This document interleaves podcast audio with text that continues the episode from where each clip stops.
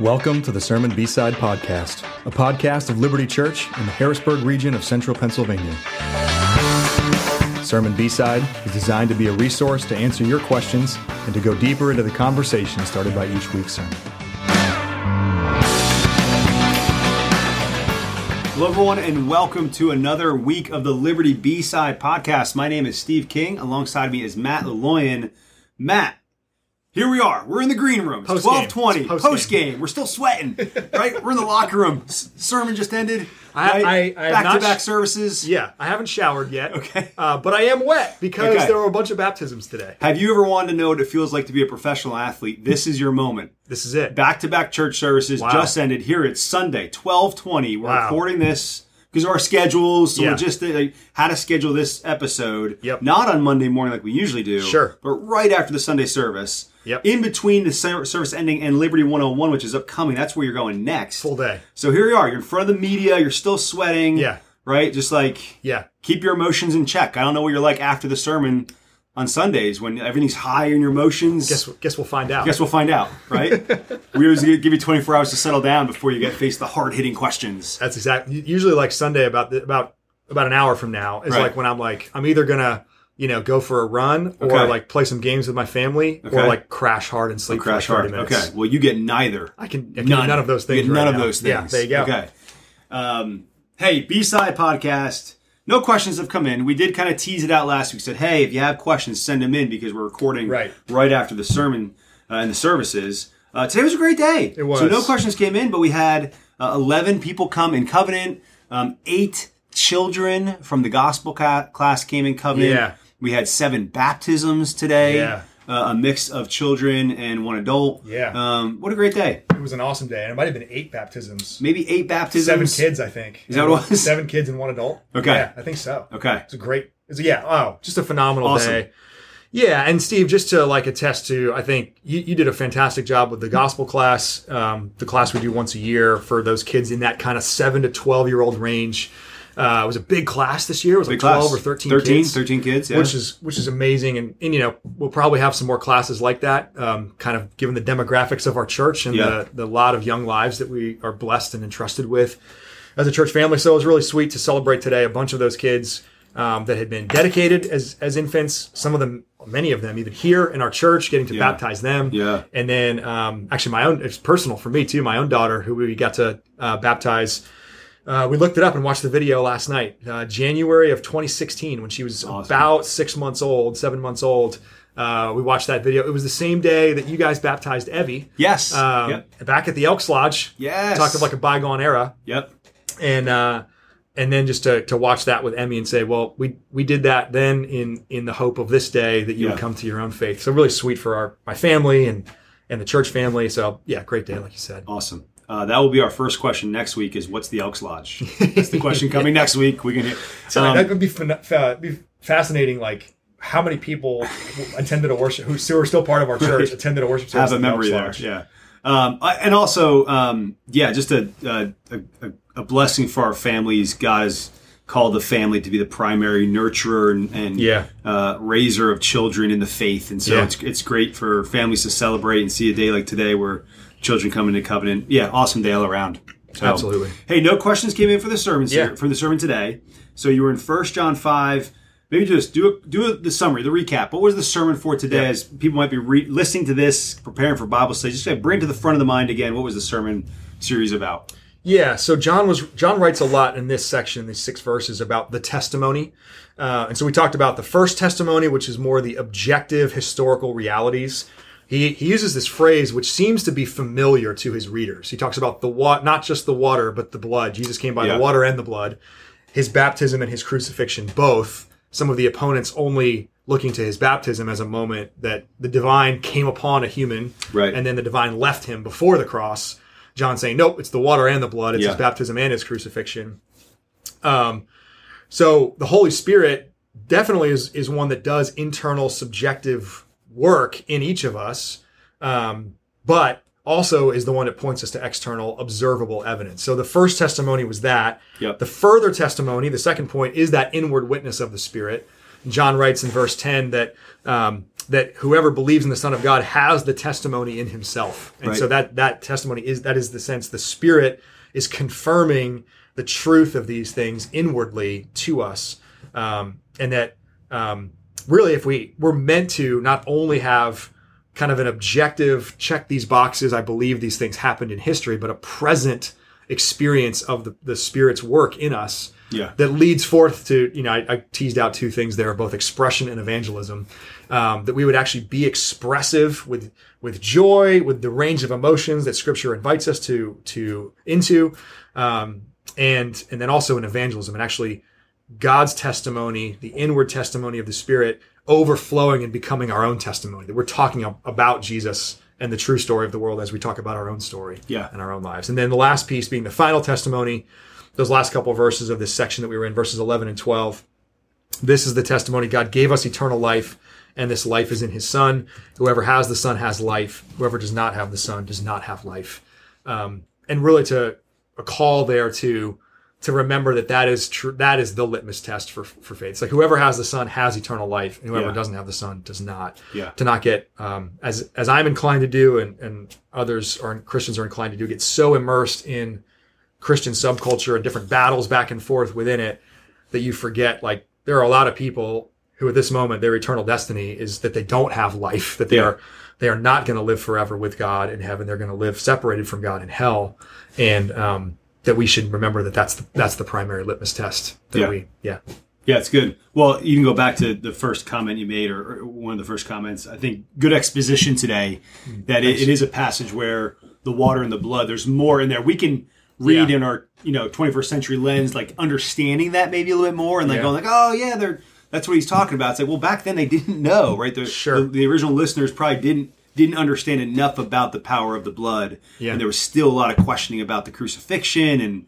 what was that all about? like, was that necessary? Yeah. Was that was the divine still involved in the crucifixion? So Yeah. Yep. I think, I think it, it was good. Yeah, good teaching today on that. I'm glad. Yeah, that that that verse is notoriously difficult to translate. Um, I did a little bit of a dive on like the historical theology of that, if if other people want to know more about it. But it's you know there there's also like people have have seen in that text over the years a reference to to the cross of Jesus, where the centurion pierced his side and water and blood together Yeah. flowed out from the side of Jesus. Like Augustine uh, loved that interpretation of it.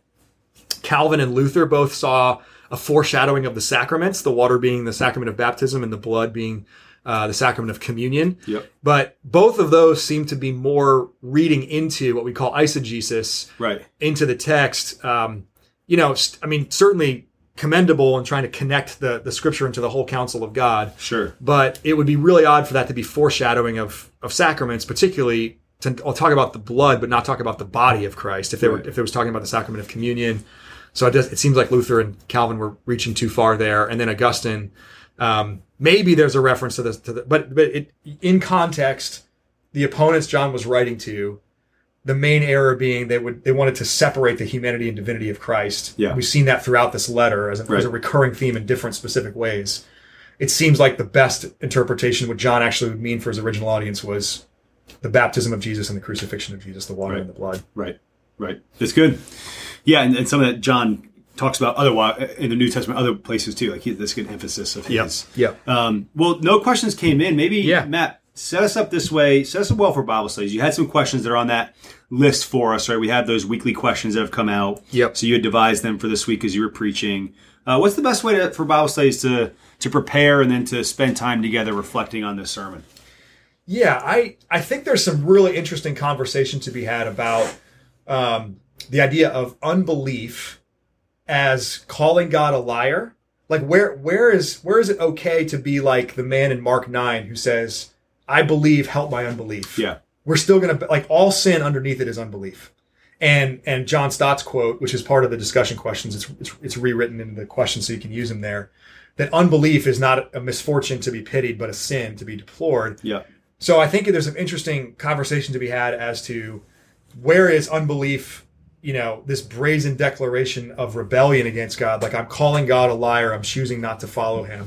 And where is there still room for legitimate wrestling with unbelief? Yeah. Doubts, questions. Yeah. Um, I think in real life, that's that's where there's a tension that exists there because none of us uh, have a life that's completely free of any questions or doubts. We all Yeah. wrestle with certain things.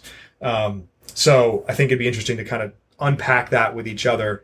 What I really want people to see though is that you, you can't have this kind of humble sounding, self deprecating sounding, intelligent sounding like neutrality of like, well, who can really know? Um, at the end of the day, there really is like you, you're either trusting yourself or you're trusting God. You're either Right. you're either you're calling someone like someone's lying. You know, if, Right. you're, if you're disagreeing with with God and Scripture about something, someone's lying. Right. Um, so I, I think that's a good jumping off discussion point.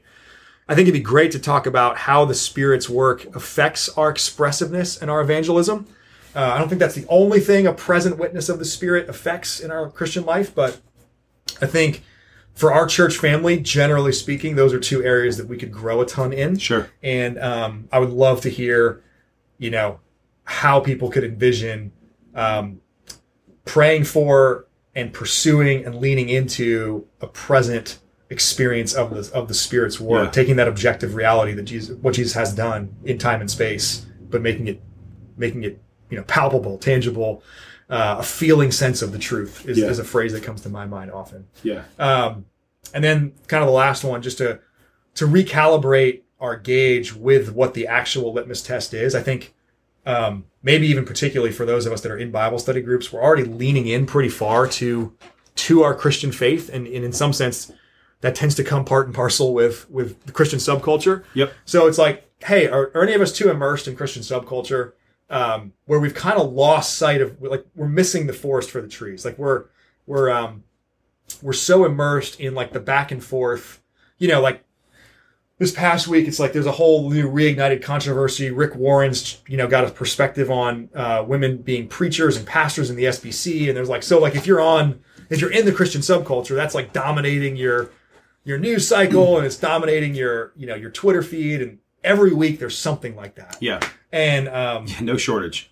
there's no shortage. And so it's like we just have to, I think, as Christians, make sure we come up for air and go, hey, like a huge percentage of the world does not have the Son of God, does not believe the testimony God has borne about his son, and therefore does not have life. Yeah. Does that matter more? Yes.